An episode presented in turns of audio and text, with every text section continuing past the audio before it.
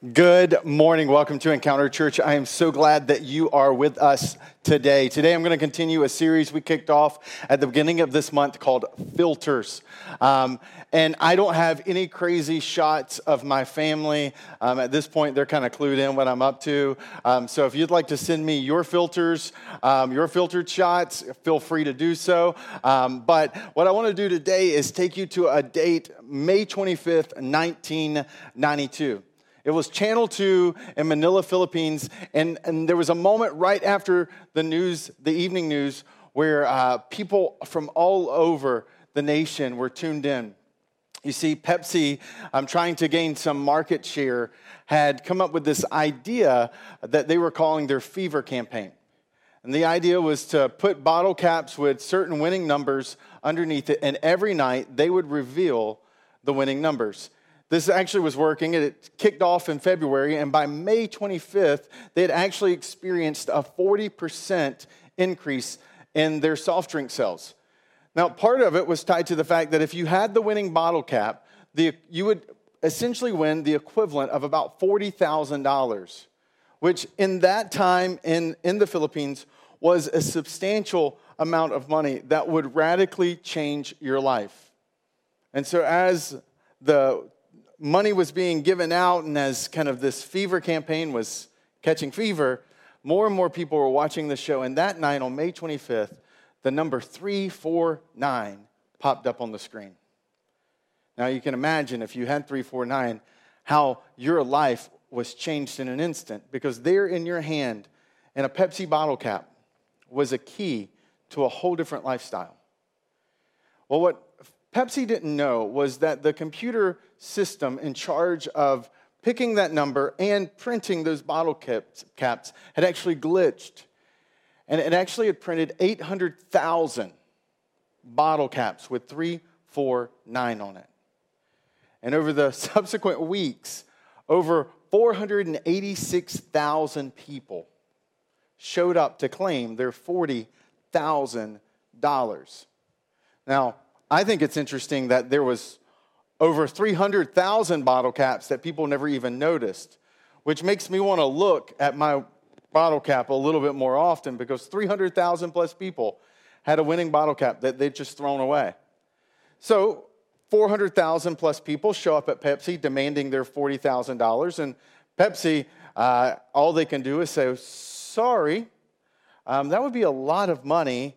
Um, that was a computer glitch, not our bad. And that didn't go over very well in the city. In fact, um, what happened in the kind of uh, aftershock of that television broadcast that night was riots in the streets. Uh, people lost their life. Pepsi actually had to hire armed guards to ride around with their Pepsi truck. So imagine a Pepsi truck pulls up to the grocery store and there's armed guards getting out of the truck so that they can wheel in Pepsi containers into the grocery store. Barbed wire fence had to be put around the um, actual distribution plants and manufacturing plants because people were trying to throw homemade bombs into Pepsi's headquarters to blow it up. I mean, it was insane. Like, there was a mass movement to overthrow it. What's so fascinating about this story to me is how those people in a moment experienced their circumstances radically shifting when 349 popped up. And in an instant, they went from being rich to being poor again. And this shift in circumstances upended and caused the Philippines to go through a pretty tumultuous period for a series of weeks that ultimately ended in a court case where Pepsi was found not liable for the computer software glitch.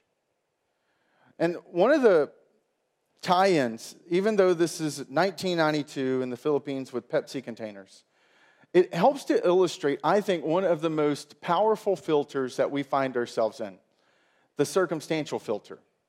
The one that says, if my life was different, if I wasn't in these circumstances, then it would be better. And underneath that circumstantial filter is that my life, the quality of my life, is equal to the quality of the circumstances that I'm going through. I think the circumstantial filter is pretty relevant for all of us because we're all in a crazy season. Whether you're a small child who's wondering what school's going to look like this year, or whether you're a parent of a small child wondering what school's going to look like this year, whether you're someone who's walking through a completely different season and stage and age of life, and you're wondering, what does this look like relationally for me, or what does this look like employment wise for me? There are so many different circumstantial challenges tucked in to this season, whether it's health, whether it's relationships, whether it's financial, whether it's in your home, or whether it's the fact that you feel trapped inside of your home. And that what I want to do today is take you to a letter that we looked at last week. In some ways, this is a continuation of a conversation from last week's message. Because in that message, there's a hopeful message that Paul writes. In, in that letter, there is a statement that he's making throughout the entire four chapters. And it's simply this that you may not enjoy it, but you can still have joy in it. This is the central theme of the letter to the church in Philippi that we call Philippians. And it's this joy filter that Paul, in his letter, is seeking to communicate to them. And it's that joy filter that I want us to look at today as we continue our series called Filters. And last week I was in Philippians chapter 3, and just to kind of briefly summarize uh, what Philippians is, um, Philippi was an interesting place in that it was a city that had special status in the Roman Empire. If you lived in Philippi, you were considered a Roman citizen.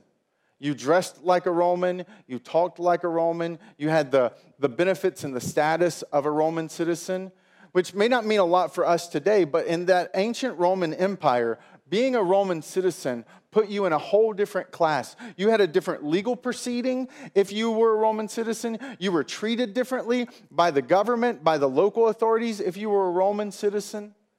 Being a Roman citizen was a significant it, it's when, when if you've ever traveled abroad and you've been in countries um, you know maybe like 10 years ago and people find out you're an American, they would look at an American differently because they're like, oh, being an American has different things attached to it. That was, in some ways, what people saw Roman citizenship to be. It was significant. And Philippi was a place, if you lived there, if you were born there, because of some back history, you were automatically considered a Roman citizen. It was a place with a huge military garrison. They had um, a huge amount of Roman soldiers to protect it, so it felt safe. And Paul, who had helped to start a church or series of churches in Philippi, was writing a letter to them from Rome under house arrest. And he was waiting on his trial, whether or not to find out if he was going to live or die. And he writes this letter, and there is a word at the beginning of the passage in Philippians 4 4 that I want to highlight. He says this rejoice in the Lord. Now, rejoice is an interesting word. It's actually 17 times in about 107 verses. Paul's going to say the word for joy. It averages out to roughly one every six verses. Uh, he, he touches on joy. And um, in some scholar, kind of academic circles, the letter to the church in Philippi is actually called the Epistle of Joy. The epistle is just another way of saying the letter of joy. And so Paul has a huge, in fact, in the entire Bible, to kind of further emphasize how much joy was a theme in this letter, um, only the book of Psalms in the Jewish scriptures, the Old Testament, is there any other book that has more references to joy in it? And so Paul writes this letter to really help them understand how they can seize joy, how their life can be lived with the filter with joy. And, and he kicks off with this command rejoice in the Lord, which is sort of fascinating. In fact, he says, Rejoice in the Lord always. I will say it again, rejoice. Now, this is really important. In the ancient world um, and in the modern world, when you speak, oftentimes you say you're, you kind of repeat it. If you're a parent, you've repeated yourself multiple times. If you've ever given a lecture or a talk, if you've ever sat in a lecture or talk, most likely the way that you understand the most important thing is the thing that gets repeated. What gets said the most is often the indication that this is an important piece of information. And that, that important piece of information shows up in repetition. But that's not the way it is in written language. In written language, you, you would just write it once because the idea is the reader can read it, see it, and if they need to, to make sure they understand it, they can just simply go back and read it again.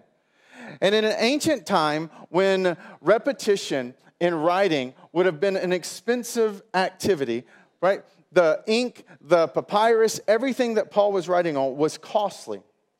And for Paul to write this again, I will say it again, rejoice, is a huge, huge emphasis on this theme. He's like, I want to make sure you understand how important this is. He says, Rejoice in the Lord always. I will say it again, rejoice. Now, I think it's helpful to understand because in our modern kind of language, the word joy oftentimes gets interchanged with happiness. And what Paul is not saying is happiness.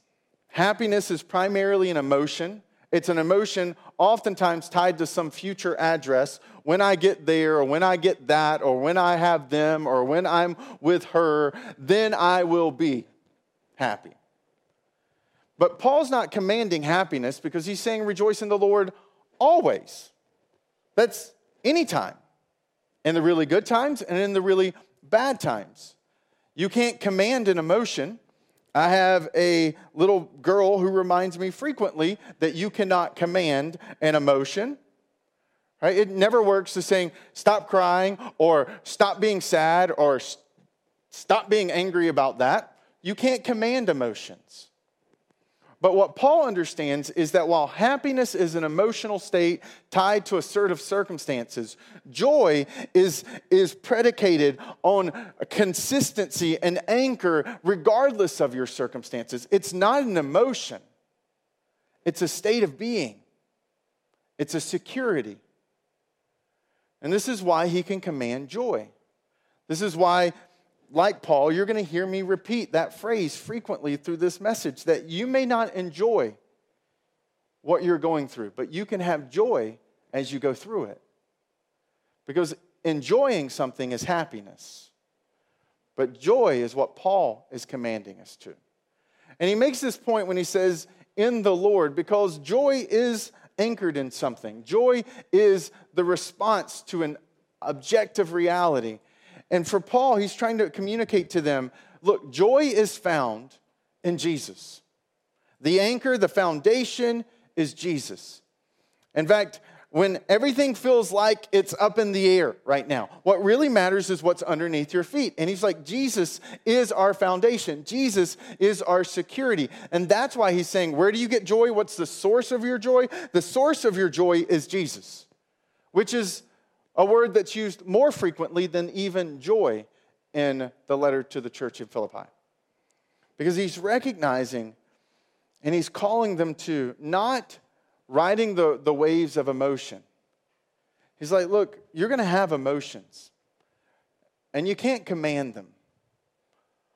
But I want to call you to a filter where the emotions aren't commanding you. This past week, I had this kind of moment play out in my household. We had a really big, big moment. Um, my daughter was kind of walking, working through some things, and um, like many of your kids, um, like many of you, regardless of your age, there's some grief in this current reality that we're living in. That there is a sense that I wish I had a magic wand and I could wave it and fix it and change it, but we can't. And so we're stuck with the reality of things just kind of being stinky. And my daughter was having one of those days. And we'd gotten really kind of keyed in and catastrophic on one thing specifically. And I was sitting there trying to have this conversation, trying to help her process that, you know, um, we, can't, can't, we can't command our emotions, but our emotions don't have to command us either. And I realized that, like, no amount of rational dialogue was getting through. And so I had my phone in my pocket, so I pulled it out and I snapped this picture. Actually, I snapped two pictures. And the first picture was this one. And, and it, in her room, she has a little unicorn nightlight. And, uh, and so I took a picture of it really close. And when I took a picture, and it's just like the only thing you can really see is this blurry unicorn. Everything in the background is completely out of focus. Can't see anything at all. And then I took this other picture, which was the unicorn, but I let the background get a little bit more in focus. And then I put those two pictures up and I said, Hey, sweetie, let me, let me talk with these two pictures. Sometimes when we get in really hard emotional states, our focus gets so tight on the circumstance that we lose sight of everything else going around it. Now, you, you haven't been in her room, so let me tell you what that colorful little blob is back there that was instantly recognizable for us. That is um, Big Fat Colossal Bear. Um, Big Fat Colossal Bear is his name. And Big Fat Colossal Bear is ginormous. He's about three to four feet tall. We won him in an arcade. And um, and so he's just kind of hanging out beside her bookshelf. So she loves Big Fat Colossal Bear. Sometimes we just throw him on top of her. Um, Henry, our son, loves Big Fat Colossal Bear because you can like dive into this four foot tall bear. Um, so you can see Big Fat Colossal, and then all her books that she loves is over there. So notice how if you don't just focus on the unicorn, all the other good stuff kind of pop out. You can see it. I said sometimes in moments and circumstances that feel overwhelming, that feel emotionally demanding and controlling and commanding. We want to we want to make sure that we don't let it grab our focus. Because when we go through hard circumstances, oftentimes the only thing we can focus in on is the bad. Right? You can tell this in relationships whenever you're only seeing the negative in a relationship. It's usually a sign that you've kind of lost sight of all the good things. When someone's sitting down and they're talking about their spouse or boyfriend or girlfriend or fiance, and they're like, they always do this and they never, you know, da da da. And they, they can list 17 of the negatives. And I'm like, okay, they sound horrible. So let me just agree with you. If that's all they are, man, that's bad. But is there some good there too? What's, what's some things about them that other people would notice that they would appreciate? And what that often does is that helps people come out of this frame into this one. Because as bad as it is, there is always good there too. And happiness, that pursuit of happiness, may work sometimes, but when you go through hard circumstances, it will fail you every time. Because all you will see is the hard thing in front of you. Uh, I, another helpful way of kind of unpacking this even deeper of what I think Paul is trying to point to us because if you notice, Paul's writing this letter in prison. So this letter is written to a group of people he cares about, who he can't physically see. And he writes this letter to thank them for their generosity because he depended on them for their livelihood. He writes this letter to tell them how he's praying for them, how grateful he is for them. He writes this letter to instruct them, to lead them so that they can better live and lead and move in their city to reflect Jesus' love to the community. Paul isn't focused on him, he's focused on them. And what Paul is demonstrating is actually uh, um, some, some different, different people have actually kind of quantified this in a way that I think makes it easier to talk about. And it's called the three circles. And the three circles is the circle of control, the circle of influence, and the circle of concern. And that oftentimes in circumstances that feel overwhelming, what really is often underneath the surface is that they feel out of control. Being in a pandemic feels like it's completely out of control. Being in an election season feels like it's completely out of control. There are so many factors working right now. If you are trying to figure out what is school going to look like for your kids, it is so anxiety inducing because you have no control. In fact, if you ever want to really get a glimpse of how much you, you crave control, because uh, most of us are like, oh, you know, I don't have to be in complete control. Get in a car with a 15 year old who's never driven and let them drive. You will instantly discover how much you like control. Because when they're careening around curves and you want to grab that steering wheel or put your foot over on the brake, you're like, oh, I do like being in control because I want to save my life, right? When I was 15, my mom refused to ride with me. My mom still doesn't like to ride with me. And a lot of it, I love you, mom, I know you're listening, is because she wants to be in control. Because when I'm driving, I'm in control. And, and so we innately, down deep, want control. And oftentimes, what creates attention is when we find ourselves in a circumstance we can't control. And where the picture really helps is what I was trying to tell Ella that night was what are the things you can still control? So, you know, this, this week, my wife and I were talking about school. We don't really have a lot of control in how decisions are going to be made by administrators. We don't have a lot of control on what the pandemic is going to do. And as kids come back to school and as sports kick in and as fall ramps up. So, what can we control? Well, one thing that we're doing for in our own household is we know that our daughter is going to be virtual for at least a majority of class this fall. So we've been putting a lot of emphasis and conversation with her about setting up her desk the way that she wants it set up. So you can't control when you go to school, but you can control the environment at our house where you'll get to engage with school. And that's a small thing, but it's amazing how reclaiming control can help you. It's a focusing on what you can do.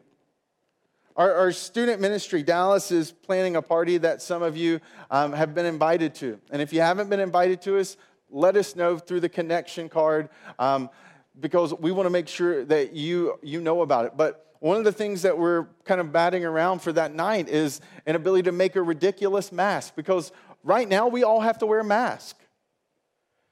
And it kind of feels like you don't have a lot of control in that. And for the students, we're like, what if we just have a fun night where it's like, make the most ridiculous mask you can make? If you want spikes sticking out of them things, you want flames, not really, because that's dangerous, but you know, do something where you reclaim control. Because we oftentimes long for it. And when we find ourselves in a, an area of concern, something that's frustrating, something that's hard, something that's scary, something we can't control, and we keep trying to exert control over it, it just leads to more and more and more frustration. And so, what can you control in this season and in this circumstance that feels like out of control? Maybe you can't control whether or not in October and November you still have a job, but you can control how diligently you save. You can control how you manage your budget and the expenses that you cut just in case you lose your job. There's these small things. Yeah, they may not change everything, but when you can focus on what you still have control of, it changes. And what it does as you spend more and more time working out of this circle, and then the circle of influence are the things that maybe you can influence, but you don't have direct control. Um, circle of influence is parenting right? I mean, I, I can't control my child, but I can influence her and him. And then circle of concern are the things that I, I care about, that I have, you know, concern about, but I have no direct control over it. So the more time we can spend here, and the more time we recognize that God is the circle that contains all of these circles, and being anchored in that, the more we can experience joy in Him. And here's an interesting statement Paul writes as he's processing through this because Paul's modeling being in control. He writes a letter to help a group of people, right? He's telling them, look, I'm rejoicing, I'm, I'm singing, I'm declaring, I'm, I'm, I'm in a place of gratitude because a lot of the letter is focused on gratitude for them and what they've done for him, right? So Paul's intentionally doing all of these things he's in control of. And then he makes this phrase he says, let your gentleness be evident. Now, this one jumped out at me. Never thought about it before. I was like, oh, that's interesting. That I've always thought it was just a weird uh, combination to have rejoice in the Lord always. I say again, rejoice. Let your gentleness. I'm like, why? And then it hit me. I was like, oh, be evident. It's evidence of something. The evidence of our joy is present in our gentleness, which is true, right? I don't know about you, but I can normally tell when someone's stressed, when someone's going through a hard time, when they come home and they're frustrated. And Paul is saying, look, you've got an option. You're going to look up or you're going to lash out. You're going to really be frustrated, and find something to kind of pour out that frustration on, or you're going to take a step back, remember what you are in control of, and look up realizing that there's one in control of everything, even if it feels out of control. That we're going to look up or lash out. And because Paul knows that we're human, he makes sure he adds the point to all. Because you may think in my interactions that I've got it, you know, oh, oh, like I can fool you with gentleness.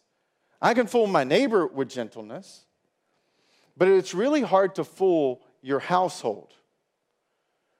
Right? Where it's like, oh, they're such, you know, they're, oh man, they're, they're not stressed at all. And then when they get home, they're short with their kids. They're screaming at the dog because it didn't come in when, when you said come in. Uh, the cat did something that just made you mad. Because it's the to all part where really our gentleness gets to manifest. Because it's a whole lot easy being gentle with people outside your home than it is with those inside your home. And that this is evidence of that security. This is evidence of that joy. That filter of joy plays out in how we interact with people outside of our surroundings.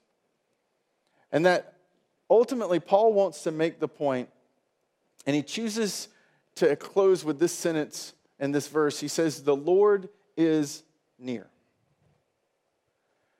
He, in chapter 3, he's unpacked. Chapter 2, he's unpacked who Jesus is, what Jesus has done, how Jesus is God's Son who came so that we could become sons and daughters of God too.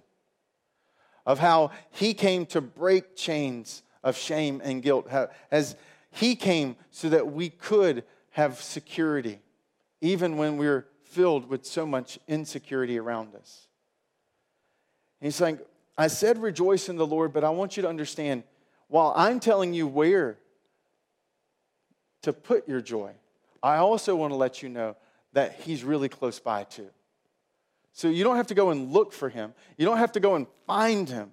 He's near. He's right here with you. And that that is the anchor for us. That's the foundation for us that as Christians, especially, our lives are meant to be marked by joy because the place that our joy is found is in who he is and what he's done and the fact that God has promised that He will never leave us, never forsake us, and that He's with us. And that's not just some poetic phrase that the Lord is near. It's actually the power that we have to overcome fear. It's the power we have to overcome guilt and shame. It's the power we have to take our camera, our mental camera, and refocus in our circumstances. This week, I was kind of working through some stuff. And I remember just going down the road, and um, I knew the song we were closing with this week, so I just turned it on.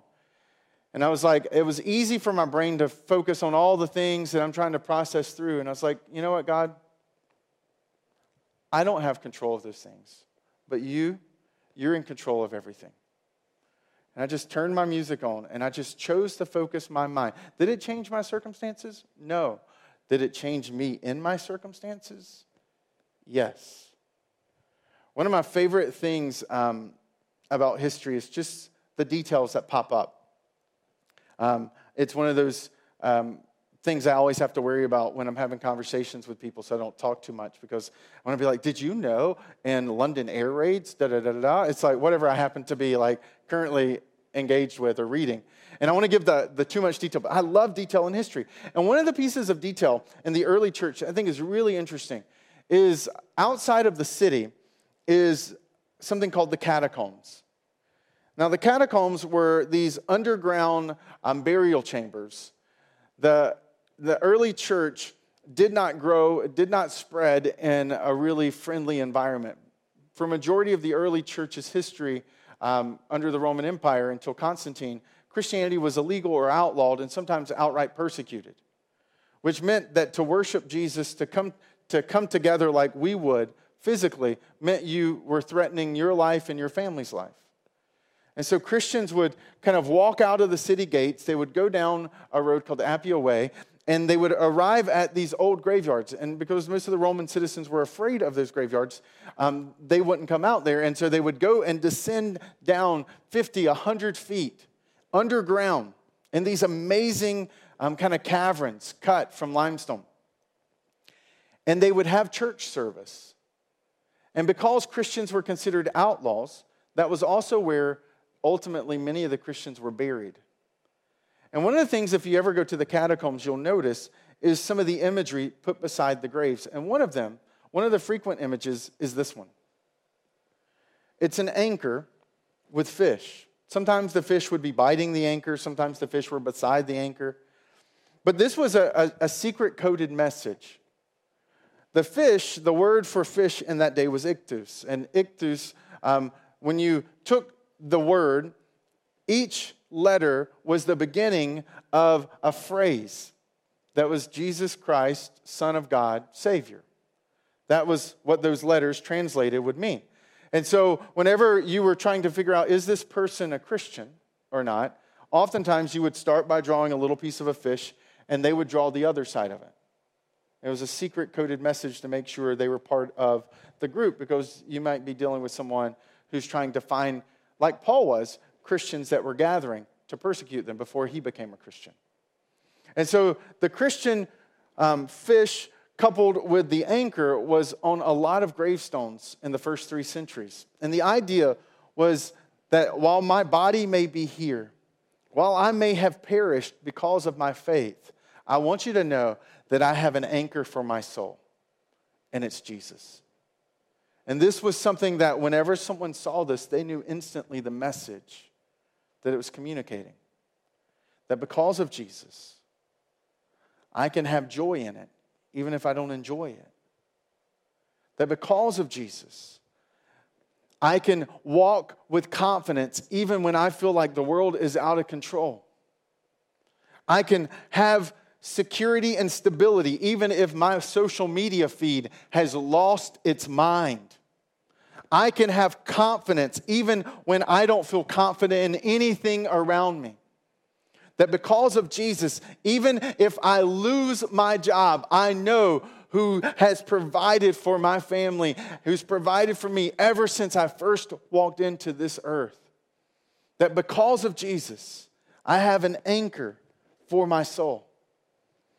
And that the early church walked through pandemics, they walked through fires that destroyed the city. They walked through devastating circumstances where they couldn't get a job because they were Christian, or because they, because they were Christian, they lost their loved ones or they lost their lives.